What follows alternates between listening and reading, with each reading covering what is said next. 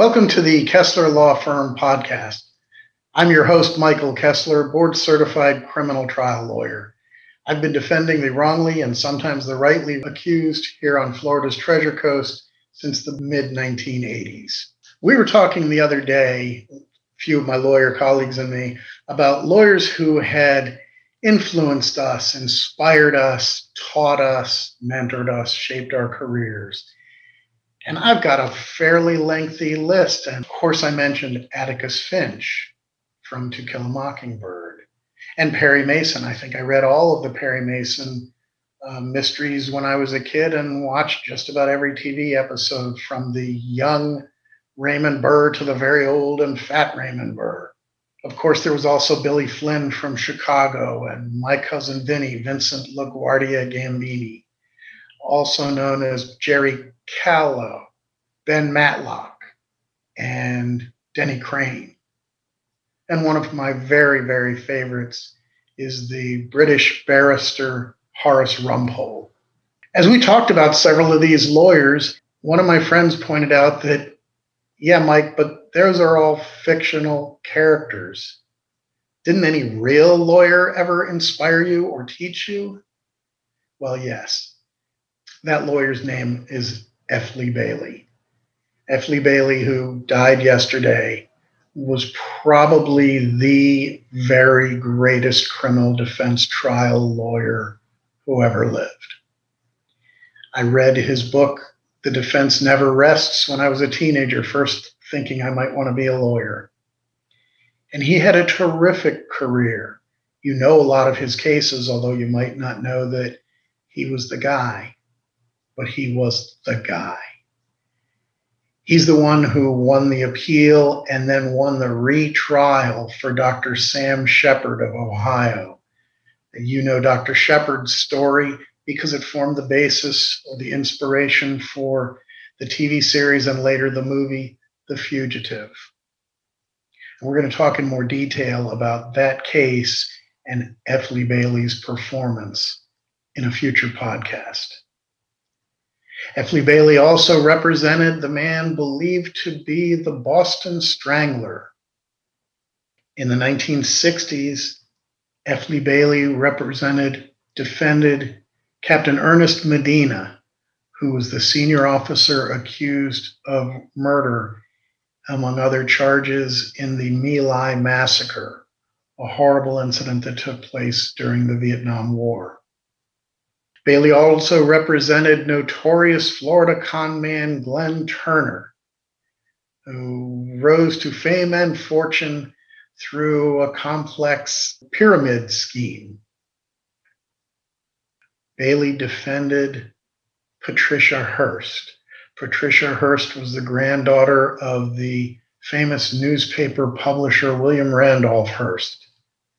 Patricia Hearst, you may recall, you may have read, was kidnapped from her home by radicals in the early 70s, anarchists bent on overthrowing the US government. Before you know it, she was sending out videos, or they were sending out videos featuring her supporting their causes. And then she was on video robbing a bank. Eventually, she and a bunch of her colleagues or captors were captured, arrested by the FBI, and she stood trial on a charge of bank robbery. And her defense, put forth by the inimitable F. Lee Bailey, was that she was not responsible because she had been brainwashed. This was one of his more notorious losses. Patricia Hearst was convicted and sentenced to prison. Her sentence was commuted by Jimmy Carter, and eventually she was pardoned. Lee Bailey is probably best known to all of you as one of the leaders of the Dream Team who defended O.J. Simpson. In fact, Bailey has a new book coming out, The True Story of the O.J. Simpson Case, by the architect of the defense. F. Lee Bailey is one of the lawyers who is most credited for winning that case. He was an incredible trial lawyer, probably the best cross examiner that the world has ever seen. And was, in fact, it was his cross examination of Detective Mark Fuhrman that really turned the tide in the O.J. Simpson trial. I've met F. Lee Bailey on a number of occasions at seminars and at the courthouse. Uh, he actually helped try a case in Fort Pierce uh, about 20, 25 years ago. And he and I talked in the hallway a number of times. The last time I talked to F. Lee Bailey, uh, he told me and a couple of my colleagues that O.J. Simpson was absolutely innocent and didn't kill his wife. Personally, I don't believe that, but Bailey seemed to believe it. The first time I ever saw F. Lee Bailey in person was at a seminar. He was teaching a course in trial skills. And he taught for about two hours, starting at 8:30 in the morning. Two hours with no notes. Bailey was famous for not using notes in court. He wouldn't use them himself, and he wouldn't allow any other member of the defense team to use notes. It's a well known story of him trying a case with a young colleague, and the colleague walked up to the lectern to deliver his opening remarks to the jury, and he spread out on the lectern his very well organized outline and notes. And just before he finished clearing his throat, F. Lee Bailey walked up from behind him, reached over and grabbed the notes, and went back to the defense table and put them in his briefcase. Bailey was brilliant, had an incredible memory.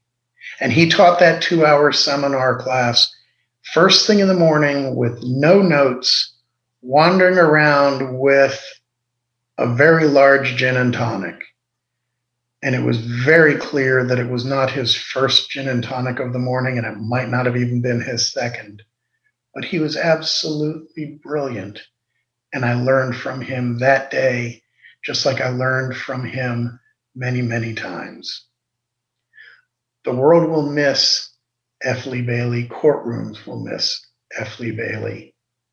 And if he's looking down on us now, I hope he knows that he changed the lives of lots of lawyers, and I'm one. Thank you for joining us today on the Kessler Law Firm podcast. You can find us all over social media including, of course, YouTube. And if you like what you're seeing and hearing, feel free to hit the subscribe button and make sure you never miss an episode of the Kessler Law Firm podcast. So long, everybody.